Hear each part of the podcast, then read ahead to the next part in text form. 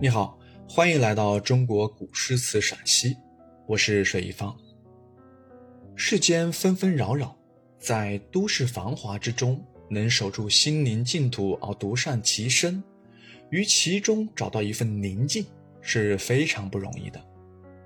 所以自古以来，多有隐士看破红尘，隐居于山林，以求物我两忘之境界。此正所谓小隐隐于野，大隐隐于市。在唐朝中期，有一位诗人，他与佛有缘，年少因家中贫困而落发为僧，法名无本，就是没有根源，没有依靠，没有牵挂，从此开始云游世间。让我们跟着隐士去寻找隐士。寻隐者不遇，贾岛。松下问童子，言师采药去。只在此山中，云深不知处。贾岛是以推敲而出名的苦吟诗人，一般认为他只是在用字方面下功夫。其实他的推敲不仅着眼于锤字练句，在谋篇构思方面也同样煞费苦心。此诗就是一个例证。我来到松下问童子，见得松下是隐者的住处，而隐者外出，寻隐者不遇的题目便交代清楚。隐者外出而问其童子，必有所问。这里把问句省略了，写出童子的答语：“师采药去。”从这四个字可以想见，当时松下所问是“师往何处去？”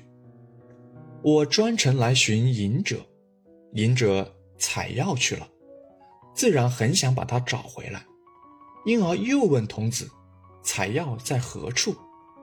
这一问，诗人也没有明写，而以。只在此山中的童子答词，把问句隐括在内。最后一句“云深不知处”，又是童子答复诗人采药究竟在山前、山后、山顶、山脚的问题。明明三方问答，至少需六句方能表达。贾岛采用了以答句包该问句的手法，精简为二十字。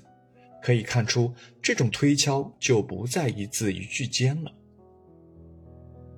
然而，这首诗的成功不仅在于精炼，诗贵善于抒情。这首诗的抒情特色是在平淡中见深沉。一般凡有问之他出，也就自然扫兴而返了。但这首诗中一问之后，并不罢休。又记之以二问三问，其言甚繁，而其笔则简，以简笔写繁情，亦见其情深与情切。而且这三番答问，逐层深入，表达感情有起有伏。松下问童子时，心情轻快，满怀希望；言师采药去，答非所想，一坠而为失望。只在此山中，在失望中又萌生了一线希望，及至最后一答“云深不知处”，就宛然若失，无可奈何了。诗的抒情要凭借艺术形象，要讲究色调。从表面看，这首诗似乎不着一色，白描无华，是淡妆而非浓抹。其实它的造型自然，色彩鲜明，浓淡相宜。郁郁青松，悠悠白云，这青与白，这松与云，它的形象与色调恰与云山深处的隐者身份相符。而且未见隐者，先见其画，青翠挺立中隐含无限生机，而后却见茫茫白云深邃遥迩。琢磨无从，令人起秋水宜人无处可寻的浮想。诗中隐者采药为生，既是活人，是一个真隐士，所以贾岛对他有高山仰止的倾慕之情。